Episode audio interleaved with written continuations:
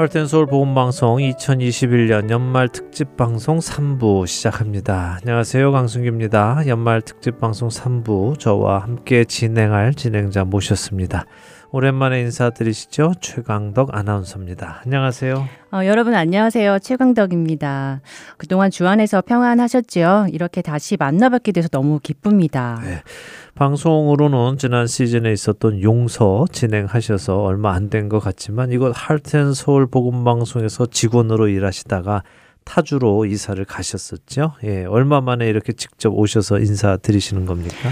네, 2018년 여름에 이곳 아리조나에서 오레건주 포틀랜드로 이사를 갔었어요. 네. 그러니까 만 3년이 넘었네요. 어, 벌써 3년이 넘었네요. 네. 예, 뭐 지난 3년간 방송을 새로 들으신 분들은 최강덕 아나운서가 누구신지 잘 모르실 것 같기도 한데요. 그 전부터 방송 들어왔던 분들은 아유 최강덕 아나운서 목소리 다시 들어서 너무 반가워하실 것 같습니다.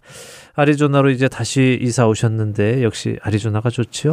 네, 처음 이민 온 곳이 아리조나에서 그런지 아리조나가 고향 같고 참 좋습니다. 네.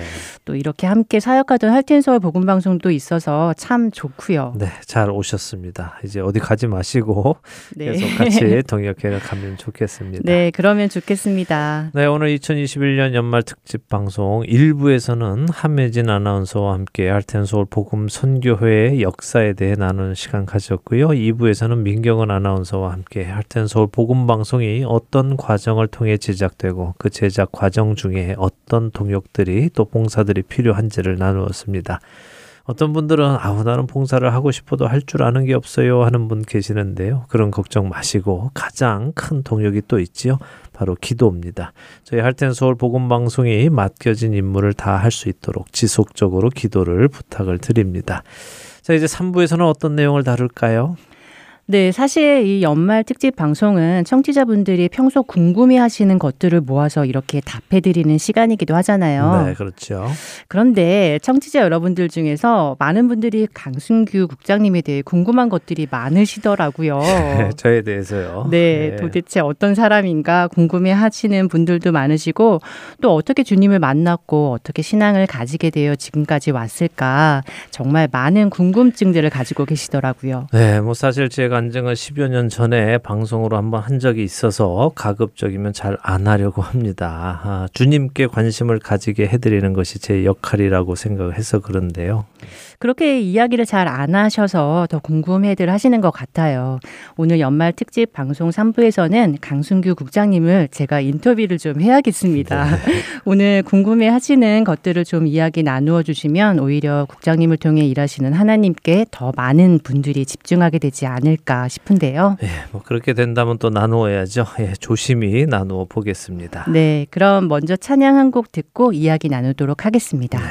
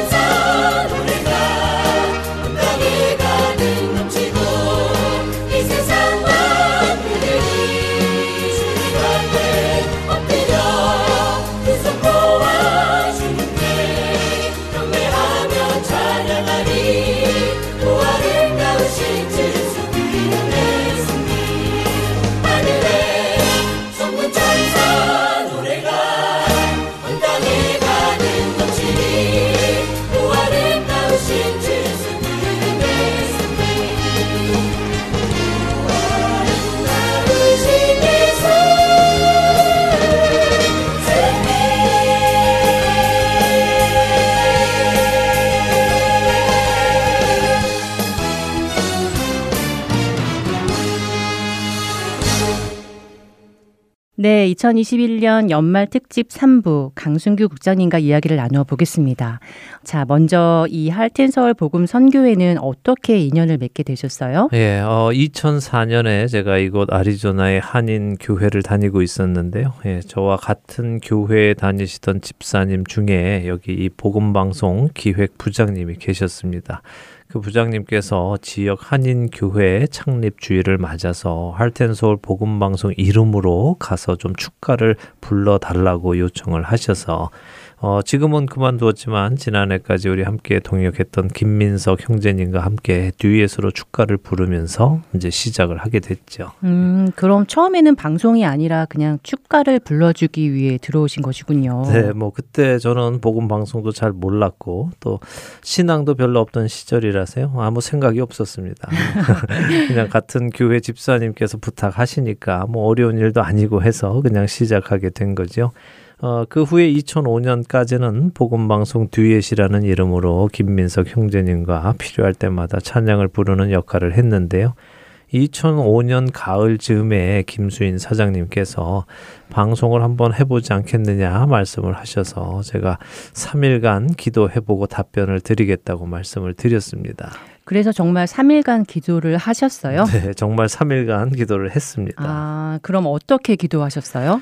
어, 어, 말씀드린 대로 제 신앙이 없고 이제 막 신앙이 생기던 때여서요. 하나님께 이렇게 기도했던 것 같습니다. 사실 제가 원래 믿음이 생기기 전에 음악을 좋아해서 찬양을 하는 것에는 별 어려움이 없었거든요. 그래서 기도할 때 하나님 김수인 사장님이 저에게 방송을 해보라고 하시는데 이거 뭔가 잘못된 거 아닌가요? 노래하는 거야 제가 원래 세상에서도 하던 거니까 여기서도 잘 할 수 있는데 방송은 해본 적도 없고 발음도 안 좋고 또 목소리도 아주 졸려온 목소리인데 어떻게 하지요? 아무래도 김수인 사장님이 뭔가 잘못 생각하시는 것 같습니다. 저를 잘 모르시나 봐요. 하나님 그분의 생각을 좀 고쳐주세요라고 기도를 했습니다. 기도 내용이 일반적으로 기대했던 내용과는 전혀 다르네요. 예. 저는 어, 하나님 방송을 하는 것이 하나님의 뜻입니까? 뭐 이렇게 기도했을 것 같은데 아예 하나님의 뜻을 묻지도 않으셨네요. 네, 맞습니다. 하나님의 뜻을 묻지도 않았죠. 어, 그것이 제 신앙의 수준이었습니다.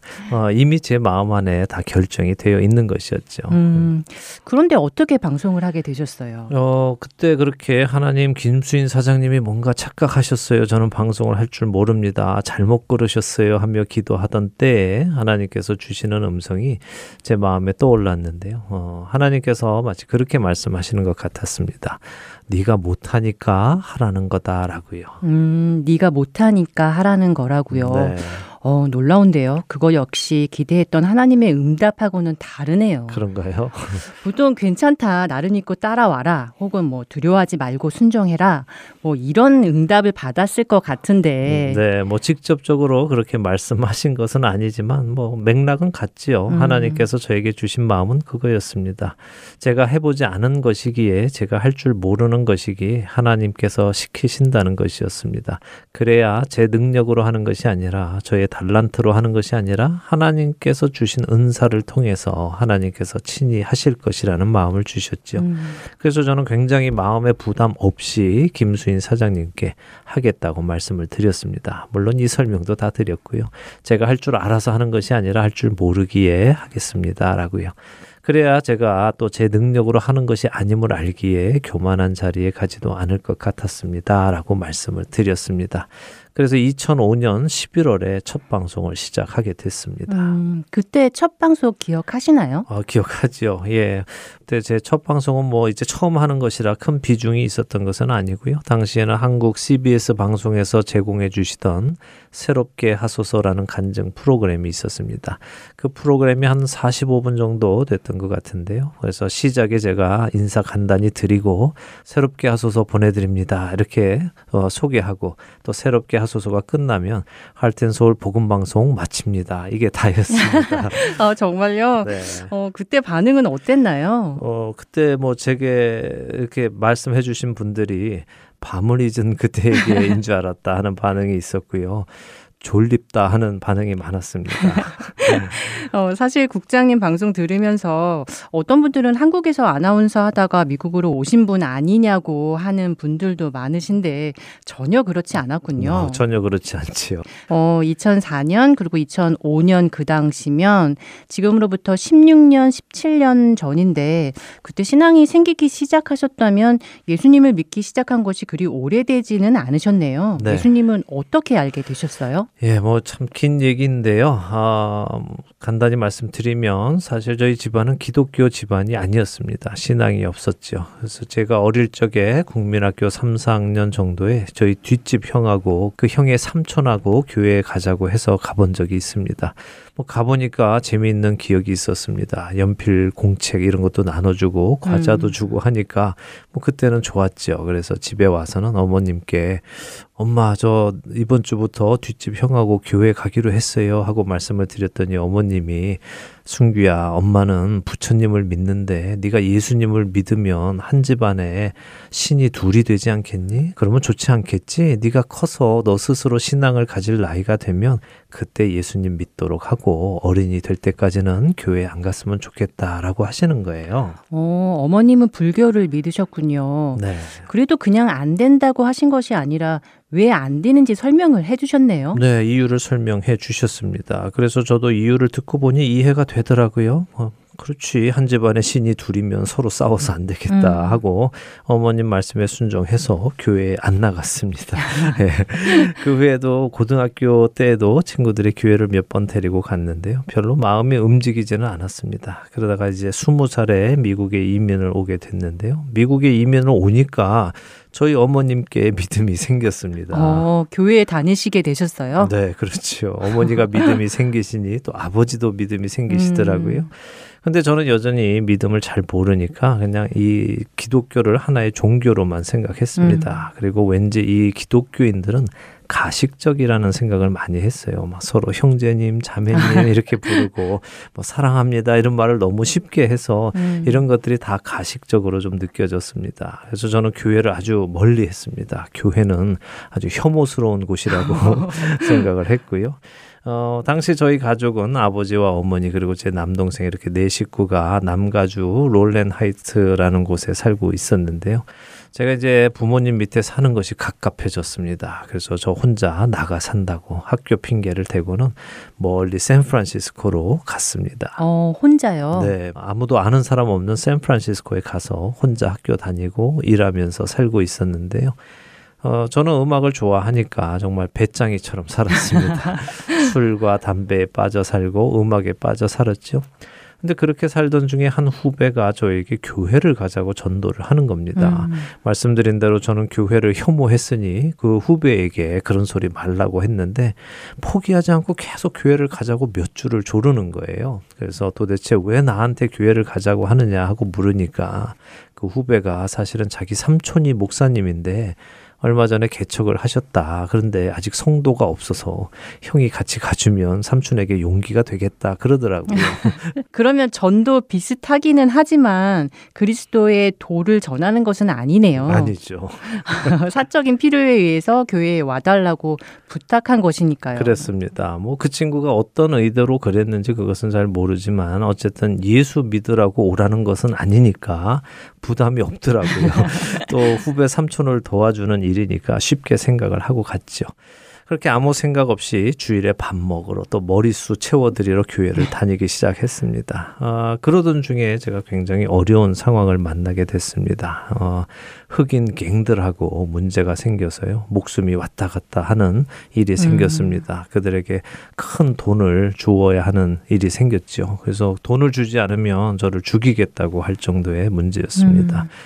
그렇게 목숨이 왔다 갔다 하니까 하나님을 찾게 됐습니다. 태어나서 처음으로 제가 무릎을 꿇고 하나님을 찾았습니다. 정말 두 손을 모으고 간절히 기도했지요. 하나님 정말 계시다면 저를 좀 살려주세요. 죽을 것 같습니다. 근데 그렇게 기도를 드렸더니 정말 그 죽을 것 같은 상황이 기도한 지 30분 정도 지나자 모든 문제가 해결이 되는 것이었습니다. 음. 정말 깜짝 놀랐죠. 풀리지 않을 그 일이 풀리고 죽게 되었던 그 상황이 풀려버렸습니다. 그래서 저는 어, 하나님이 정말 계시는구나 하는 생각을 하기 시작했습니다. 물론 그 경험을 했다고 해서 제가 바로 변한 것은 아니고요. 그때부터 이제 천천히 변화가 되기 시작을 했고 2002년에 결혼을 하면서 부모님이 살고 계시는 이곳 아리조나로 이사를 오게 되었습니다. 그리고는 이제 아까 말씀드린 대로 2004년에 할텐 서울 복음 방송과 인연을 맺게 됐고요. 갱들과 문제가 생겼다면 정말 무서웠을 것 같은데요. 네. 그래도 그 전에 교회를 가게 되셔서 하나님을 찾게 되신 것 아닌가요? 만일 그 후배가 교회를 데리고 가지 않았으면 목숨이 왔다 갔다 할 때 누구를 찾으셨을 것 같으세요? 어, 아마도 어머니 하면서 어, 울었겠죠. 어, 예. 하나님께서 미리 그 후배를 통해 하나님을 알려주시고 또 필요한 때에 하나님을 찾게 하신 것 같네요. 네, 그렇다고 생각을 합니다. 하나님께서는 구원하고자 하는 백성의 마음을 미리 준비하시고 하나님이 하나님 되심을 보여주십니다. 그때 우리의 마음에는 믿음이 생기는 것이죠. 그래서 믿음은 결코 우리 자신이 믿고자 해서 믿어지는 것이 아니라 하나님의 선물인 것입니다. 아멘. 그런데 이렇게 말씀을 들어보면 결국 본격적인 신앙생활은 여기 할텐서울 복음 선교회에 들어오셔서 하게 되신 것이네요. 네, 맞습니다. 20대 후반에 교회를 나가게 되었고요. 어려운 상황을 통해 하나님이 계시다는 것을 깨닫기는 했지만 그 후에도 성경을 읽거나 뭐 신앙생활에 열심을 내거나 하지는 않았습니다. 여전히 술 마시고 담배 피고 교회는 또 다니고 그랬죠. 근데 김수인 사장님께서 성경을 공부해 보자고 하시더라고요. 그래서 성경을 공부하기 시작하는데 제일 처음에 요나서를 공부하게 됐습니다. 근데 요나서에 나타난 하나님이 제가 생각하던 하나님과 많이 다르신 거예요. 어, 그전에는 하나님을 어떻게 생각하셨는데요? 어, 뭐 하나님은 그냥 무섭고 말 안 들으면 다 죽이고 음. 뭐 율법을 엄청 많이 주시고 그거 다 지키라고 하시고 뭐 그런 분으로 생각을 했고요. 또 예수님은 반대로 사람을 너무 사랑해서 십자 십자가에서 대신 죽어주시고 뭐 이렇게 생각을 했는데 요나서를 보다 보니까 죄인인 니누의 사람들을 사랑하시는 하나님이 보이는 겁니다. 음. 그리고 그 후로 성경을 계속 공부하다 보니까 제가 알고 있던 하나님은 성경에 계시된 하나님과는 거리가 멀다는 것을 알게 됐죠. 저는 제가 만들어낸 하나님을 그때까지 믿고 있었던 것입니다. 뭐 산신령하고 비슷한 그런 신이었죠. 우리가 열심히 지극정성으로 뭔가를 빌면 감동해서 기도도 들어주고 착한 일 많이 하고 교회에 헌금 많이 내면 불을 막 부어주고 만사 형통하게 해주고 나쁜 일 하나도 없게 해주고 뭐 그런 하나님으로 생각하고 믿고 있었는데 성경을 읽다 보니 그렇지 않은 겁니다. 더 나아가서 예수님은 오히려 예수님을 믿으면 박해를 받는다고 하시고 자기를 부인해야 한다고 가르치시고 그래서 혼란이 많이 왔죠. 그러면서 드는 생각이 아, 하나님을 믿으려면 성경에 나타난 하나님을 믿어야 하겠다 하는 생각이 들어서 성경을 공부하기 시작했습니다. 그리고 그렇게 공부하며 알게 된 것들을 프로그램을 만들어서 우리 청취자 여러분들과 나누기 시작한 것이죠. 그래서 제가 늘 그 말씀을 드리는 겁니다. 제가 뭘 알아서 방송을 하는 것이 아니라 저와 청취자 여러분이 함께 주 안에서 성장해 가도록 하나님께서 인도하신다고요. 음, 그러면 신학은 어떻게 하게 되신 거예요? 예, 뭐 신학은 사실 할 생각은 없었습니다. 목사가 될 생각이 없었으니까요. 그리고 제 머릿속에 있는 목사라는 직업은 교회를 담임하는 사람이라는 이미지가 강해서 어, 저는 교회를 담임할 생각이 없으니 목사가 될 생각도 없었고 또 목사가 될 생각도 없으니 신학을 할 생각도 없었죠. 근데 김수인 사장님께서 언젠가 그러시더라고요. 앞으로 이 복음 방송을 통해 계속해서 사역을 하려면 신학을 해서 정통성을 가져야 주변에서 필요 없는 논쟁에 휘말리지 않을 것입니다라고요. 사실 김수인 사장님이 복음 방송을 시작하시면서 많은 분들의 칭찬과 도움도 받았지만 또 한편으로는 아유 여자가 무슨 집사가 무슨 이런 시선도 없지 않았기에 많은 어려움을 겪어 보셨어서 신학을 하라고 저한테 권하신 겁니다. 실제로 저도 초창기 방송을 하면서 항의 전화도 여러 번 받았습니다. 집사 주제에 뭘 안다고 성경을 논하느냐 하는 음. 목사님의 전화도 받아보았죠. 그러나 이런 생각은 잘못된 생각 생각이지요. 그런 생각을 하는 분들은 빌립 집사가 이디오피아 네시에게 성경 말씀을 풀어주고 세례를 준 것에 대해서는 어떻게 생각하실까요? 뭐 집사 주제에 어디 말씀을 전하고 세례를 주냐라고 생각하실까요? 아니다. 빌립 집사는 성경에 나오는 분이니까 자격이 있다. 그렇게 말할 수 있을까요? 오순절에 교회가 생겨나서 교회는 예수 그리스도를 머리로 하여 계속해서 그 몸이 자라나고 있는 것입니다. 그렇기에 그때 하나님께서 그렇게 하셨다면 지금도 그래야 합니다. 무슨 무슨 주제에 이런 생각을 하는 것은 교회 안에 있는 직분이 계급이라고 생각하는 잘못된 문화에서 나오는 것입니다. 교회 안의 직분은 역할에 관한 것이지 계급이 아니지요. 그런데 이것을 계급으로 생각한다면 세상의 모습을 그대로 교회 안에 가지고 들어오게 되는 것입니다. 힘의 논리가 작용하는 것이죠. 그래서는 안 될 것입니다. 예수님께서는 마태복음 20장 25절에서 28절에 제자들을 향해서 세상에는 힘 있는 자들이 권세를 부리지만 너희 중에는 그렇지 않아야 한다 하는 말씀 해 주십니다. 그리고는 예수님께서 섬김을 받으러 오신 것이 아니라 섬기기 위해 오신 것처럼 제자들도 서로 더 크고자 싸우는 것이 아니라 서로 섬기는 자가 되어야 한다고 말씀을 하시죠. 교회는 분명 세상과 다릅니다. 세상의 가치관을 가지고 들어와서는 안 됩니다. 저는 모든 그리스도인들은 하나님의 말씀을 공부하고 또 다른 자들에게 전할 수 있어야 한다고 생각합니다.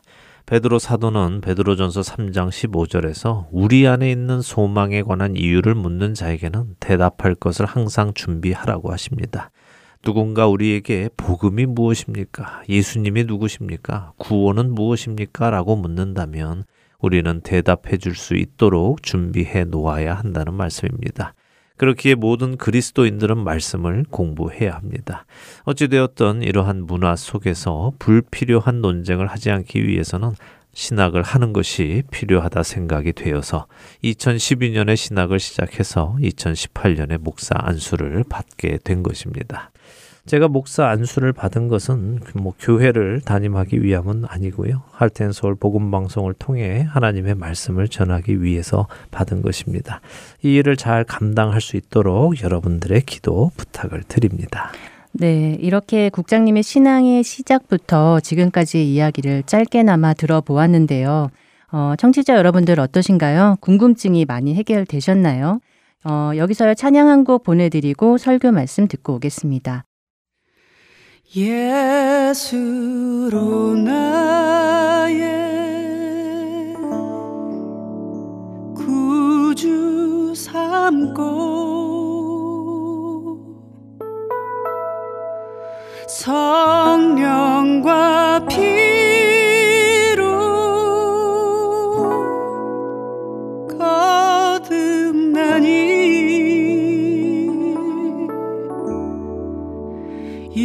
세상에서 내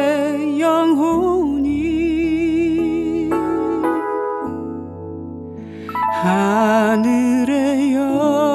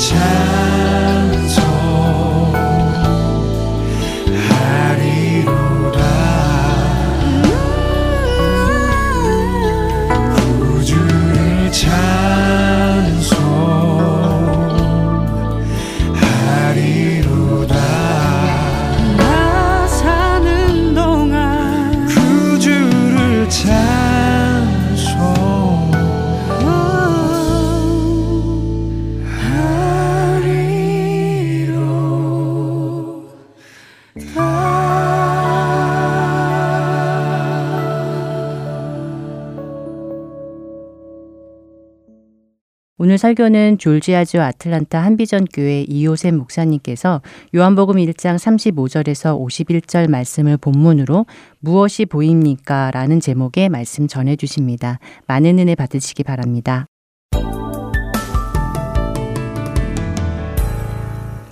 연말이 다가왔습니다. 우리에게 또 많은 것을 생각하게 하는 시즌이 아닌가 싶습니다. 오늘 특별히 하나님께서 우리에게 말씀을 통해서 또 새로운 은혜 지평을 열어주시는 그런 아침이 되었으면 참 좋겠습니다. 오늘 본문은 요한에 쓴 복음 중에서 요한복음을 시작하는 첫 번째 장 1장에 나오는 실제로 이 땅에서 일어났던 일입니다. 예수님이 이 땅에 오셨을 때 그리고 사역을 시작할 때 먼저 침례 요한에게 가서 침례를 받으셨습니다. 근데 1장에 보면 29절에 예수님께서 침례 요한에게 침례를 받으러 가자 침례 요한이 예수님을 보고 보자마자 29절에 설포하는 내용이 납니다. 그 내용이 뭐냐면 이튿날 요한이 예수께서 자기에게 나오심을 보고 이르되 보라 세상 죄를 지고 가는 하나님의 어린 양이로다 하고 얘기합니다. 오늘 그러면서 본문은 그 침례 요한의 말을 들었던 제자들이 35절부터 시작해서 마지막 절까지 51절까지 그 제자들이 예수님을 따라가는 장면들이 그대로 나오고 있습니다. 근데 오늘 중요한 건 뭐냐면요. 침례 요한이 예수님이 어떤 분인가를 알아봤다는 얘기입니다. 알아본다는 것. 이것이 얼마나 큰 은혜인지 오늘 다시 생각해 보는 여러분과 제가 되었으면 좋겠습니다. 예수님을 알아보았다는 것. 뭐 사람으로 오셨으니까 보통 사람과 모양상으로 크게 다를 것이 없는데 외모로 알아본 것이 아니라 그분의 이 땅에 오신 목적까지를 꿰뚫어 볼 수 있는 영안이 침대 요한에 열려 있었다는 게 얼마나 큰 복입니까? 그런 그래서 29절에도 보면은 요한이 예수께서 자기에게 나오심을 보고 하고 얘기합니다. 마찬가지로 오늘 본문은 35절에서도 또 이튿날 요한이 자기 제장 두 사람과 함께 섰다가 예수께서 건의심을 보고 말하되 이렇게 합니다. 보라 하나님의 어린 양이로다. 두 번에 걸쳐서 얘기합니다. 그러니까 침례를 받으러 나오셨을 때 그때 보고 이는 세상 죄를 지고 가는 하나님의 어린 양이로다. 즉시 예수님을 알아봅니다. 그 이튿날도 예수님께서 주변을 거니시는 걸 보고 두 제자와 함께 섰다가 하나님의 어린 양이로다 얘기합니다. 오늘 본문을 그러자 두 제자들이 침례 요한을 따르던 제자들이었는데요. 침례 요한을 따르지 않고 그 침례 요한이 선생님인데 그 선생님 말씀을 듣고 예수 그리스도를 따르는 제자가 되었다 하는 첫 제자가 되는 그 모습이 요한복음 1장에 나오고 있습니다. 오늘 본문 가운데 우리가 첫 번째 발견할 것은 뭐냐면요. 사람은 자기가 구하고 찾고 있는 것만 알아보게 됩니다. 그렇죠? 자기가 모든 걸 눈으로 볼지라도 안목을 가지고 자기가 찾고 있는 것들을 발견하게 되는 가 하는 것입니다. 오늘 침례 요한은 그가 인생에 태어나서 이 세상을 살아가면서 가장 기다리고 바란 것이 있었습니다. 그것은 뭐냐면 메시아가 오시는 것입니다. 실제로 그는 하나님으로부터 사명을 받을 때 자기는 메시아가 아니고 오시는 메시아의 길을 준비하는 자라 그래서 광야에 나가서 집에도 자지 않고 어, 정말로 요리한 음식을 먹지도 않고 그래서 석청과 메뚜기를 먹어가면서 그가 기다렸던 것은 무엇이냐면 하나님이 약속하신 대로 메시아가 오시는 것입니다. 그가 사람들에게 전할 수 있는 메시지는 이것밖에 없었습니다. 하나님이 내게 말씀하시되 내가 메시아가 오는 길을 준비하는 자이므로 내가 말씀을 선포하며 그에 대해 메시아가 오실 것이라는 걸 나는 믿는다. 그러므로 그 말씀을 선포하던 침례 요한이 가장 기다렸던 분은 누구냐면 메시아예요. 간절히 기다리고 있었기 때문에 하나님의 은혜 가운데 예수님을 보자 첫눈에 알아봤다. 보라 세상죄를 지고 가는 하나님의 어린 양이로다. 누가 가르치지 않았는데도 정말로 하나님이 주신 영감을 따라서 그 안목을 가지고 예수님을 알아볼 수 있는 것 큰 은혜 중의 은혜다. 그런 얘기입니다. 오늘 본문이 보면서 침례 요한을 따르던 두 제자는 아마 안드레와 요한이었던 것 같습니다.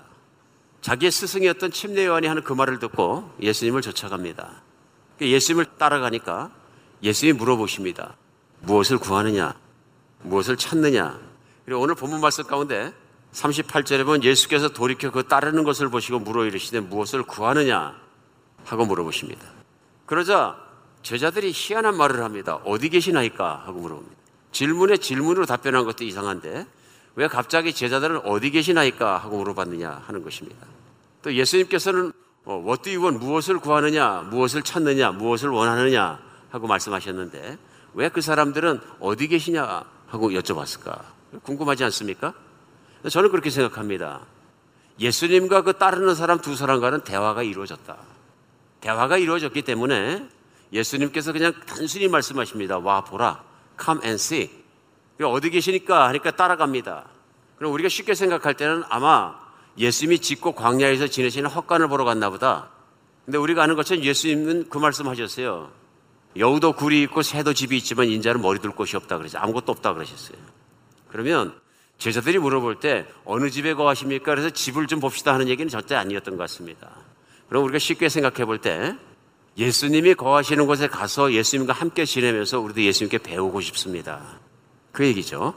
예수님이 거하시는 곳에서 같이 먹고 같이 자고 같이 살면서 제자가 되어서 예수의 말씀을 통해서 좀 배우고 싶습니다. 그 얘기입니다. 그런 믿음을 갖고 있었던 거죠. 어디 집에 사십니까? 거하십니까? 하는 거한다는 얘기는 예수님의 삶이 우리 삶이 되고 같이 삶을 공유하며 제자가 돼서 배우고 싶습니다. 랍비로 모시고 싶습니다. 이런 뜻이다 하는 얘기입니다. 오늘 예수님께서는 제일 먼저 제자들에게 따라오는 사람들에게 물어본 질문이 What do you want입니다. 무엇을 찾고 있느냐? 무엇을 원하느냐? 무엇을 구하느냐? 그 질문이 참 의미 있습니다. 사람은 자기가 찾고 있는 것만 봅니다. 그런 것 같습니다. 그래 내가 인생을 통해서 무엇을 찾고 있느냐, 무엇을 구하고 있느냐 하는 것이 어쩌면 우리 인생을 결정합니다. 예수님 마태복음에서 제자들을 가르치시면서 마태복음 6장에서 우리가 잘 기귀기를 드려야 될 말씀을 하십니다. 그것이 무엇이냐면 눈에 관한 말씀입니다. 그 눈에 관한 말씀을 마태복음 6장 21절에서 24절까지 그 이하까지 계속되는 말씀을 하는데요. 오늘은 21절에서 24절까지만 같이 봤으면 좋겠습니다. 마태복음 6장 21절은 뭘 말씀하셔요? 내 보물이 있는 곳에 내 마음도 있느니라. 그 앞에 무슨 가르침을 주시나 하면요. 보화를 이 땅에 쌓아두지 말고 하늘에 쌓아두라 하고 말씀하십니다. 하늘에는 썩지 않는다. 이 땅에 있는 건 썩는다. 보화가. 말씀하시면서 내 보물이 있는 그곳에 내 마음도 있느니라 하고 말씀하시고 22절에요. 눈은 몸의 등불이니 그러므로 내 눈이 성하면 온몸이 밝을 것이요. 23절 눈이 나쁘면 온몸이 어두울 것이니 그러므로 내게 있는 빛이 어두면 그 어둠이 얼마나 더하겠느냐. 그 말씀을 하십니다. 유명한 말씀이에요. 근데 우리는 말씀을 볼 때 중요한 게 뭐냐면 이 말씀을 왜 하셨느냐 하는 걸 좀 이해할 필요가 있는 것 같습니다. 이 말씀은 앞에 있는 보화를 쌓는 것과 관계가 있습니다. 왜냐하면 그 뒤에 나오는 말씀도 오늘 그 눈에 대한 말씀의 뒤에 나오는 말씀도 똑같이 보화에 관한 말씀입니다. 그래 뒤에 따라 나오는 24절은 뭐라고 설명하시냐면요.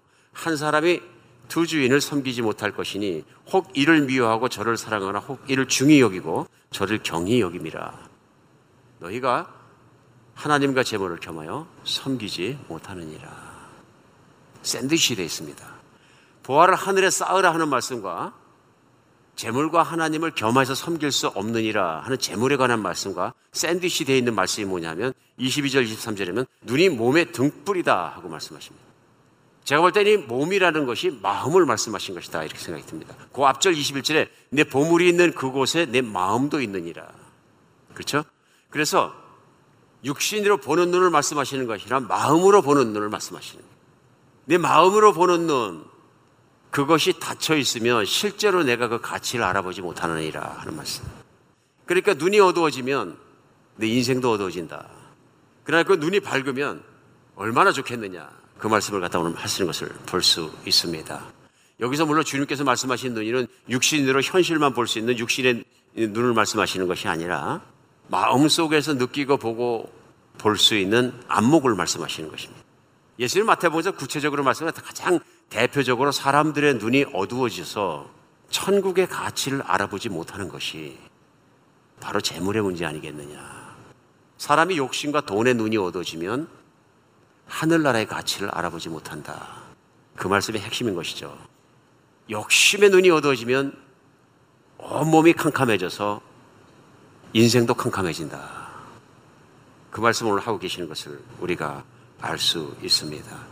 정말 그런 것 같습니다. 욕심이 어두워지면 보이지 않는 것 같습니다.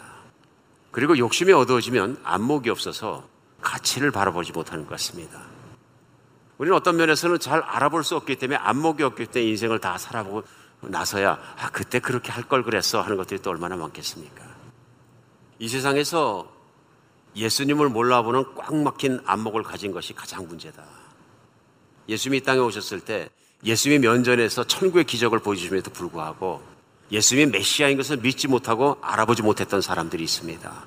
예수님을 열심히 따라다녔지만 오병의 기, 기적에 그 떡을 얻어먹고 이분이 메시아라는 생각까지도 들었지만 오직 떡 먹는 거에만 관심이 많았기 때문에 끝내는 예수님이 진리를 말씀하실 때 따라다니지 못한 사람들의 얘기가 또한 복음에 나오고 오늘 읽는 요한복음 후대에 나오게 됩니다. 오늘 요한복음이 시작하자마자 안목이 얼마나 중요한 것인지 우리 다시 한번 생각하게 됩니다. 정말 그런 것 같습니다. 안목이 얼마나 중요합니까? 우리 인생을 확확 바꾸는 것입니다. 오늘 이 하나님 말씀이 우리가 예수님과 영생과 천국에 대한 가치를 다시 한번 눈 떠지는 시간이 되었으면 좋겠습니다. 어쩌면 우리는 급하게 살기 때문에 또 바쁜 것이 중요한 거고 당장 급한 것이 중요하다고 생각을 하기 때문에 당장 중요한 것은 당장 먹고 사는 문제이고 또 천국에 가냐 못 가느냐 천국에 가는 것은 나중에 죽어서 올 문제이기 때문에 저 뒤에다 밀어버리고 일단은 급한 일을 따라 인생을 사는 것 아닌가 1년을 돌아보는 여러분과 제가 되었으면 좋겠습니다. 마지막 며칠 남겨놓고 달랑 지나가고 있습니다.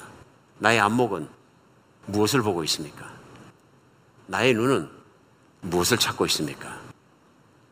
오늘 제자들이 모든 것 다 내려놓고 예수님을 따라가서 그날 그 시부터 예수님과 함께 함께 거하며 먹고 마시고 자고 살고 합니다. 그들은 오래 걸리지 않았습니다. 예수님과 함께 먹고 마시고 그것이 중요한 것이 아니라 예수님의 강론을 듣는 것입니다. 말씀을.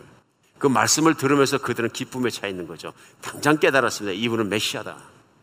이분은 바로 우리가 기다렸던 그 그분이다 하는 것을 딱 알게 된 것입니다. 그들의 안목이 열린 것입니다. 그 안목이 열리고 믿음의 눈이 열리고 나니까 그 기쁨이 이루 말할 수가 없고 집에 가서 밥 먹고 사는 것이 문제가 아니라 예수님만 쫓아다녀도 인생의 모든 것이 이루어지는 기쁨 속에 그들은 3년 반을 따라다니고 그 이후도 계속해서 그들이 정말로 이 땅을 떠나는 그 순간까지 예수님을 따르는 사람으로 천국을 소유한 사람들로 살아가는 위대한 사도들이 되는 것을 우리 성경이 지내내면서 알 수 있습니다. 오늘 예수님을 만났던 이 사람들의 제자들의 인생은 아마 예수님을 만나지 못했다면 그냥 평범한 인생으로 죽었을 것입니다. 맞습니까?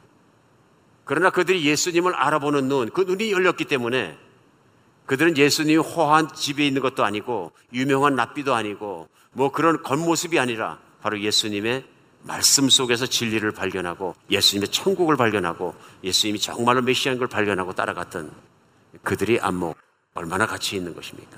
우리도 예수님을 믿는 사람에게는 정말 내가 예수님을 믿게 되었다는 것과 내가 천국을 소유하게 되었다는 것이 얼마나 가치 있는 일인지 절실하게 느끼는 주일이 됐으면 좋겠습니다. 이 가치가 정말 진실로 느껴지지 않으면 우리는 무언가 다른 것을 찾습니다. 근데 그 다른 것이 우리를 채워주는 것은 아니다 하는 것입니다. 그래서 이 연말에 우리에게 가장 중요한 것은 무엇이냐면은 우리가 정말로 무엇을 찾고 있느냐, 1년간 나는 무엇을 찾고 뛰어고 살아왔는가 뒤돌아보면서 내가 바르게 정말 가치 있는 것을 눈 열고 바라볼 수 있는 여러분과 제가 됐으면 좋겠습니다. 오늘 혹시 이 말씀 들으시는데 아직은 내가 예수님이 하나님이시라는 거 구원자라는 게 잘 안 믿어진다. 그런 분이 계시다면 오늘 이 말씀 드리고 싶습니다.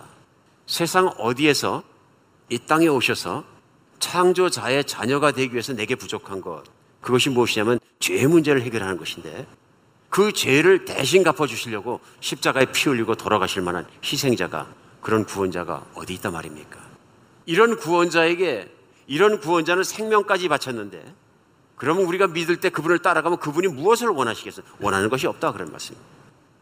예수님은 이 땅에 오신 깨끗하신 정말 욕심도 없고 악의가 없으신 믿을 수 있는 하나님의 아들이십니다. 우리가 그래서 창조자 하나님이 계신 것과 그분이 아들을 보내신 걸 믿으면 인생이 달라지지만 내가 믿지 않으면 내 인생은 그대로 있을 것입니다. 하나님은 살아계십니다. 하나님 믿으셔야 합니다. 오늘 이 제자들이 그랬던 것처럼 만나고 메시아를 알아봤던 것처럼 나는 예수님이 필요한 사람, 하나님을 믿는 것이 필요한 사람인 걸 믿고 받아들이시기 바랍니다. 하나님은 당신을 사랑하십니다. 오늘 우리가 본문 가운데 두 번째 알수 있는 건 뭐냐? 첫 번째 우리는 찾는 것만을 볼 수 있는 것밖에 없다. 그럼 우리가 찾는 것이 바뀌어야 된다는 것입니다. 두 번째는요. 예수님은 사람의 내면을 보십니다. 오늘 예수님을 만나자마자 같이 지내면서 그렇죠? 안드레라는 사람은 즉각적으로 예수님께서 메시아라는 걸 알아볼 수 있었습니다. 안목이 열린 것입니다. 그러자 그는 즉각적으로 한 일이 뭐냐면 그 형이었던 시몬을 찾아갑니다. 나중에 베드로라는 이름을 받습니다. 그런데 42절에 보면 그가 그 형제 시몬을 데리고자 예수께로 오니 예수께서 보시고 이르시되 내가 요한의 아들 시몬이니 장차 개발하리라 하시니라. 개발은 번역하면 베드로라 이렇게 말합니다. 제일 먼저 제자가 가서 다른 제자가 될 사람을 데리고 왔습니다. 시몬이 등장한 것입니다. 그때 첫 번째 예수님 하신 것이 뭡니까? 그를 보고 오늘 본다 하는 단어가 중요합니다. 그렇죠? 침례 요한은 예수님이 자기에게 나오는 것을 보고 그의 눈이 열려서 바로 세상죄를 지고 가는 하나님의 어린 양이로다 알아봅니다. 오늘 반대로 또 예수님께서 시몬을 데려오는 그 시몬을 보시고 뭘 하십니까? 시몬의 외모에 대해서 말씀하시지 않습니다. 나중에도 말씀하시지 않습니다. 그러나 하나님께서는 시몬의 내면을 보십니다. 그리고 내면을 읽으십니다. 그리고 이가 나중에는 이 사람이 나중에 하나님의 나라를 위해 변함없이 꿋꿋하게 쓰임 받을 수 있는 좋은 일꾼이라는 것을 알아보신 것입니다. 그러니까 내가 나중에는 지금은 시몬이다마는 나중에는 정말 반석처럼 요동치 않은 반석처럼 하나님 나라에 쓰임 받는 사람이 될 것이다. 내 이름처럼 흔들리는 갈 때가 아니라 너는 기분에 따라서 왔다 갔다 하는 사람이 아니라 이제 새 이름을 줄 텐데 그 새 이름처럼 너는 반석 같은 사람이 될 것이다. 현재의 모습은 뭡니까? 반석이 아니다. 그러나 는 반석될 자질이 있다 하는 것을 말씀하시는 것입니다. 그것이 이루어지기 이전에 예수님께서는 현재의 모습이 아니라 미래에 그가 되어질 수 있는 모습을 가지고 보시고 있겠다 하는 것을 우리가 알 수 있습니다. 오늘 마찬가지로 빌립이라는 제자가 오늘 보면 마지막 끝에 보면 나다나엘이라는 친구를 가서 데리고 옵니다. 친구를 데려오려고 갖고 우리가 메시아를 만났다 그러니까 어, 나사렛 출신 예수다 그러니까 뭐라 그럽니까? 나사렛에서 무슨 선한 게 나겠느냐. 전통적으로 또 심지어는 성경에서도 이렇게 표면적으로 읽다 보면 나사렛은 메시아 날 곳이 아니다. 에루살렘에서 나지. 이렇게 얘기하는 거죠. 이게 뭡니까? 편견입니다. 근데 오늘 빌립이 강권합니다. 와, 봐라. 친구 손에 끌려가지고 마지 못해서 오게 됩니다. 오자마자 47절에 보면 예수님께서 나다나엘에 대해서 말씀하십니다. 뭐라 그러시냐면 나다나엘이 자기에게 오는 것을 보시고 그를 가리켜 이르시되 보라 이런 참으로 이스라엘 사람의 그 속에 간사한 것이 없다 그러십니다. 이거 칭찬 중에 칭찬 맞죠? 제가 보기에는 하나님께 받는 최고의 칭찬이 뭐냐면 그 마음속에 간사한 것이 없다 하는 칭찬인 것 같습니다. 무슨 얘기입니까? 마음이 곱고 마음이 더럽지 않다 하는 얘기입니다. 그러자 나다니엘 물어보자. 저를 어떻게 아십니까? 그러니까 내가 내가 무화과 나무 아래에 있을 때 내가 봤다 그러시는. 지금 바로 앞에 있는 무화과 나무에 앉아 있을 때 본 것이 아니고 상당히 먼 동네 가서 데리고 왔는데 무화과 나무 아래서 내가 너를 봤다 하는 것은 무화과 나무는 대표적으로 이스라엘을 뜻하고요. 아마 이스라엘 사람들이 그늘을 피할 곳이 없을 때 무화과 나무 밑에서 경전을 읽기도 하고 묵상을 하기도 하고 그랬던 것 같습니다. 그리고 보통 랍비들은 무화과 나무 밑에서 학생 몇 명을 앉혀놓고 말씀을 가르치기도 하고 전통적으로 그래왔다 그럽니다.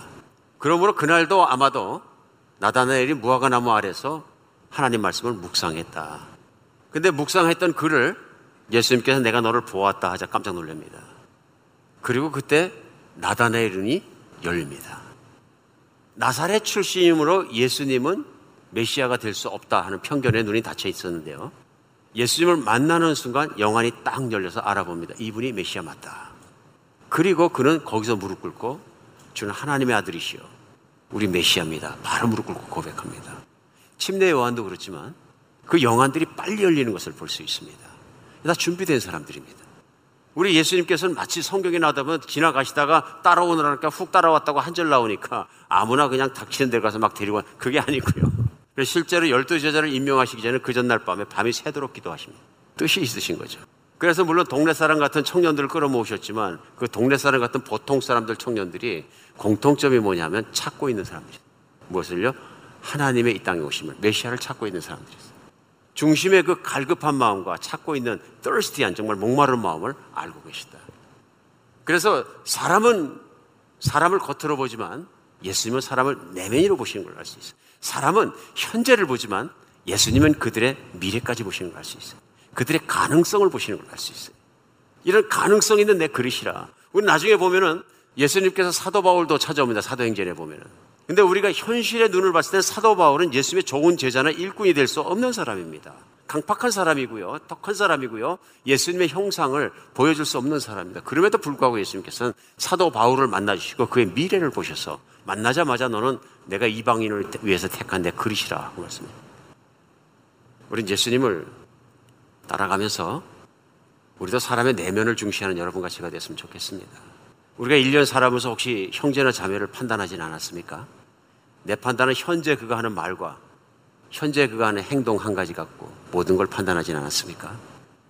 그 이유는 그것 때문에 내가 모든 것이 그 형제와 관계 속에 풀리지 않고 힘든 것은 없습니까? 하나님처럼 그 형제의 가능성을 보시진 않습니까? 하나님처럼 그 형제의 과거와 현재와 미래까지를 가늠하려고 노력하며 받아들이고 이해하고 사랑하려는 차원에서 보고 있지는 않습니까? 우리 자녀도 마찬가지인 것 같습니다. 우리 자녀가 무엇인가 할 때 우리는 흔히 잘하는 모습보다는 실망스러운 모습이 먼저 보일 때가 참 많이 있는 것 같습니다. 그럴 때마다 부모가 나도 모르는 사이에 하는 말이 있습니다. 왜 너는 그것밖에 못하냐? 그렇죠? 속이 터진다. 그 말 한마디가 자녀를 어둡게 합니다. 미래의 먹칠을 해버립니다. 그러나 부모가 하나님의 마음 가지고 하나님의 능력을 가지고 미래의 가능성을 봐가면서 만약 우리 자녀를 늘 격려하고 살 수 있다면 그 자녀는 분명히 우리 기대 이상의 사람이 될 것으로 믿습니다. 우리 눈으로 자녀의 가능성을, 미래를, 또 우리 형제의 가능성을, 자매의 가능성을 볼 수 있는 여러분과 제가 되었으면 좋겠습니다. 또 오늘 은혜가 부족하면 그것은 현실이지만 오늘 밤에 또 지각한 은혜를 체험해서 깊은 신앙심 가운데 예수 그리스도를 완전히 닮은 사람으로 내일 나올 줄 모릅니다. 오직 그렇게 우리가 살아가는 여러분과 제가 됐으면 좋겠습니다. 예수님을 만나면 영안이 열립니다. 예수님을 만나면 눈이 열리니까 달라집니다. 우리 1년을 정리하면서 혹시 나의 신앙생활이 1년 동안 그답지 않다고 느낀다면 오늘 예수님이 말씀하시는 것처럼 욕심과 재물 때문에 눈이 어둡기 때문에 영적인 생활이 등하시된 것은 아닙니까? 나도 모르게 내 안목이 모든 것이 돈 버는 거, 먹고 사는 거, 재밌는 것 그런 거에만 맞춰진 것은 아닙니까? 우리에게는 훨씬 더 중요한 가치가 있습니다. 그 가치를 누리려 생각하는 여러분과 제가 되었으면 좋겠습니다. 오늘 최소한 본문 가운데서 두 가지는 적용하고 우리가 생활에 변화를 줬으면 좋겠습니다. 제일 먼저 하나님을 찾아야 합니다. 하나님을 찾는 것이 길입니다. 인생이 아무리 바쁘더라도 삶에 끌려가지 마십시오. 하나님을 찾으십시오. 내 인생 자꾸 바쁘게 만들다 보면 현실에 끌려다니다 보면은 하나님 말씀을 언제 읽었는지 언제 묵상인지 언제 봤는지 기도하려고 언제 무릎 꿇었는지 관심이 없어요. 몸은 피곤하니까 말씀 놓고 앉으면 자꾸 잠들어 버리고 삶에 끌려가지 않는 인생을 다시 살게 되었으면 좋겠습니다. 하나님을 찾으면 그 길을 열어줄 줄 믿습니다. 천국을 즐기시고 천국 안에 살아가십시오. 아기가 배가 고프면 젖을 찾습니다. 젖이 해결될 때까지 끝까지 옵니다. 사람이 사랑이 필요하면 사랑하는 사람을 딱 만나야 그 갈증이 끝납니다. 우리에게 필요한 것은 빵도 필요하지만 예수님의 사랑입니다. 예수님의 만나주심입니다. 다른 무엇보다도 하나님의 만남을 늘 사모하며 주님과 함께 살아가는데 초점을 갖고 찾아가는 여러분과 제가 됐으면 좋겠습니다. 오늘 두 번째는 뭐냐면요. 우리 내가 예수님과 함께 살아가고 성령 충만하게 살아갈 수 있고 내 안목이 천국을 향해 맞춰져 있다면 이제는 정말 우리도 예수님을 만난 다른 사람들처럼 다른 사람들을 예수님께 인도하는 사람 되었으면 좋겠습니다. 이것이 뭐냐면 다른 사람이 필요한 것에서 눈을 뜨는 것입니다. 재물에만 눈을 뜨면 하나님이 안 보이지만 우리가 또 내 삶에만 눈을 뜨고 있고 내 영적 생활과 내 은혜와 내 것에만 눈을 뜨고 있으면 다른 사람의 정말 그 은혜에 대한 필요성에 대해서 눈을 뜨지 못하게 됩니다. 우리가 정말 그런 것에 눈을 뜨는 여러분과 제가 되었으면 좋겠습니다. 현대를 살아가면서 가장 위험한 것이 무엇이냐면요. 개별주의, 개인주의와 그 다음에 그 개인주의가 가지고 있는 나의 욕망을 주체하지 못하는 것입니다. 나만 만족하고 나만 영적으로 편안하고 나만 잘 살면 그뿐이다 하는 생각이 우리도 모르는 사이에 들어있어서 그 개인주의가 옆에 사람을 돌아보지 못하게 합니다. 이 연말에 예수님이 그러셨던 것처럼 주변에 있는 다른 사람들에게 눈길을 돌려 그들을 볼 수 있는 그런 안목이 열렸으면 좋겠습니다. 그것이 우리 인생을 풍요롭게 할 것입니다. 특별히 개인주의가 강해지면요. 그룹 활동에 대해서 등한시하게 됩니다. 그리고 어쩔 때 그렇게 가치를 두지 않습니다. 내 신앙생활 하는 거 성경 잘 읽고 교회 다니고 예배 참석하고 그러면 됐지. 뭐할러 small group 가서 성경 공부하고 목장에 참여하느냐 생각합니다. 아닙니다. 우리 인생에서 작은 그룹과 작은 교회가 하나님의 나라를 같이 섬기는 것은 굉장히 중요한 것입니다. 거기 공동체 안에서 중요한 것들이 발생되거든요. 그것이 무엇입니까? 하나님의 임재입니다. 예수님이 아니고서는 이루어지지 않을 일들이 목장 안에서 이루어지는 거예요. 왜 그러냐면 목장은 목자와 정말 목녀가 돼서 하면 헌신된 리더들이 자기가 사는 삶의 주변, 집 주변에 있는 사람들 또 우리 같은 경우에는 한인 동족들을 섬기는 것이거든요. 세상 어디도 없는 것입니다. 목장은 그냥 구역 예배와 같이 그냥 교회를 잘 다스리기 위해서 만드는 시스템의 한 조각이 아니라요. 목장은 교회를 오라 그런 것이 교회가 사람들 사는 곳으로 나가는 곳입니다. 그래서 삶의 현장 속에 있는 작은 최소 단위의 교회인 거죠. 교회이기 때문에 거긴 뭐가 있냐면요. 예수 그리스도와 그분을 사랑하는 사람들과 그분을 사랑하는 사람들이 주변에 있는 사람들을 사랑하는 사랑의 모임이 있는 거예요. 그러니까 무슨 얘기냐면 오늘 예수님께서 제자들이 쫓아와서 어디 계시나이까 하고 물어보니까 뭐니까 와 보라 그러십니다. See. 저는 전도는 이거라고 생각합니다. 목장은 삶의 최전방에 나가서 예수님을 모는 이웃 사람들이 아 예수 믿나 보죠. 그렇습니다. 그러면은 뭐라 그럽니까? See. 어디래요? 우리 집에 오셔서 예수님 안 믿는 분들이 교회를 처음 온다는 건 정말 굉장한 결단이 필요합니다. 그러니까 평상시 보니까 항상 친절하고 항상 행복하고 항상 기쁜 옆에 집에 있는 사람들 오라 그래서 저녁밥 드셔 가서는 금방 가실 수 있습니다. 중요한 건 뭐냐면 카멘스입니다. 그들이 예수님께 찾아가서 예수님과 함께 먹고 마시고 함께 살면서 그분의 말씀을 듣고 달라진 것처럼 현대 교회 전도와 복음을 알리는 모든 것도 작은 그룹 간의 사랑하는 모습과 그들이 살아가는 모습 속에서 예수님을 알려야 합니다. 예수님을 어떤 분인지 알고 싶습니까? 카멘시 우리 목장으로 오세요. 이 세상에서 가장 보람되고 하나님이 가장 기뻐하실 만한 일이 목장 안에서 일어났다 그러니 이게 우리 하나님이 살아계신 증거거든요. 목장이 왜 중요하냐는 증거거든요. 이런 증거 속에 놀라운 일들이 일어나는 것이 교회거든요. 누가 예수를 왜 믿냐고 얘기하거든 설명하보다 중요한 게 뭐냐니까 카멘시 와서 보고 느끼세요. 우리가 내 편안한 것만 생각하면 아, 그 뭐 일주일에 주일날 나가는데 귀찮아서 이건 개인주의입니다. 하나님의 복음이 전해지는 최현장입니다. 하나님이 기뻐하시는 곳입니다. 우리 그런 마음으로 의욕을 내어서 이 연말에는 우리 목장을 함께 섬기고 이웃을 전도하는 여러분과 제가 되었으면 좋겠습니다. 제자들은 너무 좋았기 때문에 형제가들과 다른 제자들을 데리고 왔습니다. 우리의 마음속에도 그런 마음이 생기는 주일이 되었으면 좋겠습니다. 가면시 신앙은 결국 무엇이냐면요. 진짜로 살아계신 하나님을 내가 믿고 체험하는 것입니다. 그냥 머릿속으로만 아는 것이 아니라 그 하나님을 더 신뢰하는 안목이 열리는 가치를 알아볼 수 있는 여러분과 제가 됐으면 좋겠습니다.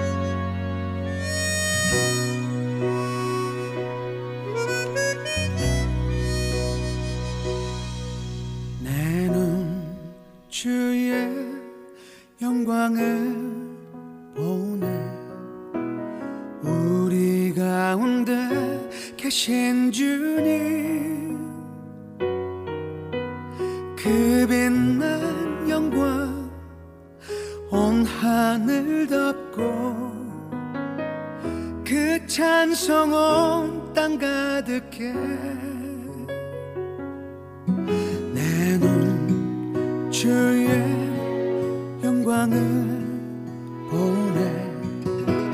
찬송 가운데 사신 주님 주님의 얼굴은 온 세상 향하네 권능의 팔을 드셨네.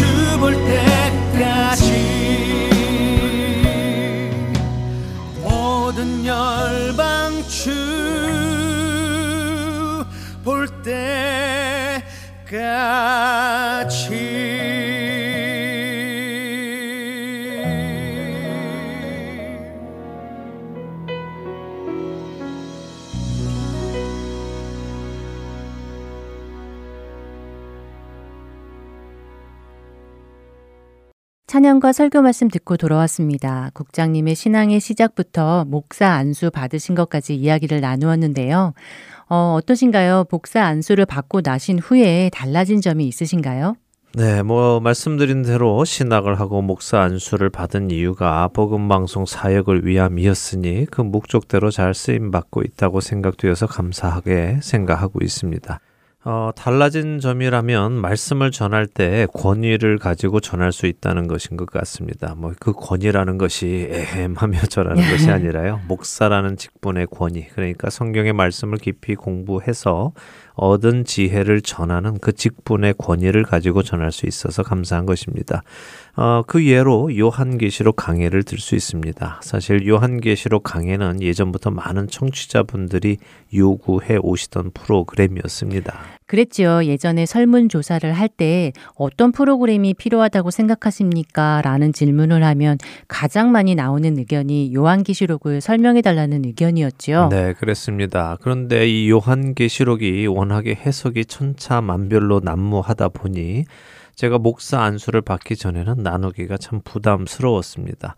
그래서 목사 안수를 받을 때까지 기다렸고요. 목사 안수를 받고 함께 읽는 계시록이라는 제목으로 한 절 한 절 계시록을 처음부터 끝까지 함께 공부할 수 있었습니다.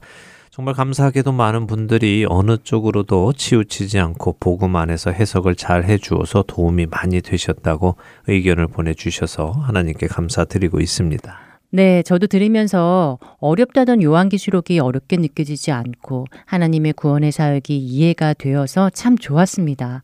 세상의 유혹과 미혹, 또 반대로 박해와 고난 중에서도 믿음을 잃지 않고 끝까지 다시 오실 예수 그리스도를 기다려야 하겠다는 마음의 결단을 다시 하게 되었습니다.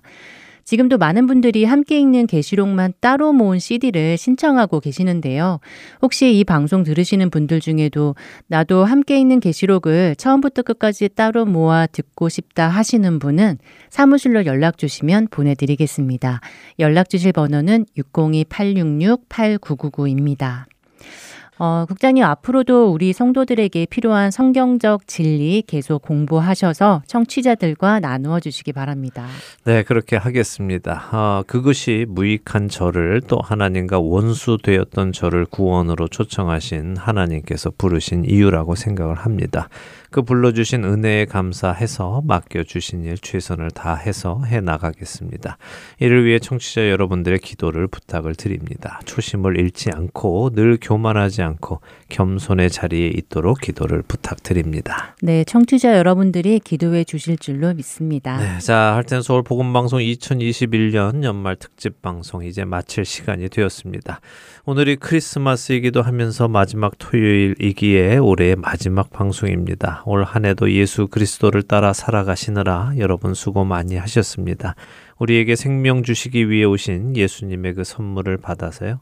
주 안에서 생명을 누리는 우리 모두 되기 바라며 인사드리겠습니다. 네, 한 해가 참 빨리 가네요. 빠르게 지나가는 시간 속에서 주님 만날 날을 차곡차곡 준비하는 우리가 되기를 소망합니다.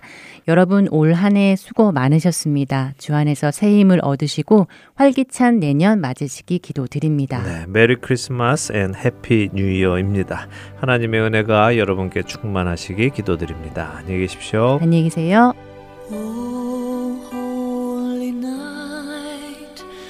The stars are brightly shining. It is the night of our dear Savior's birth. Long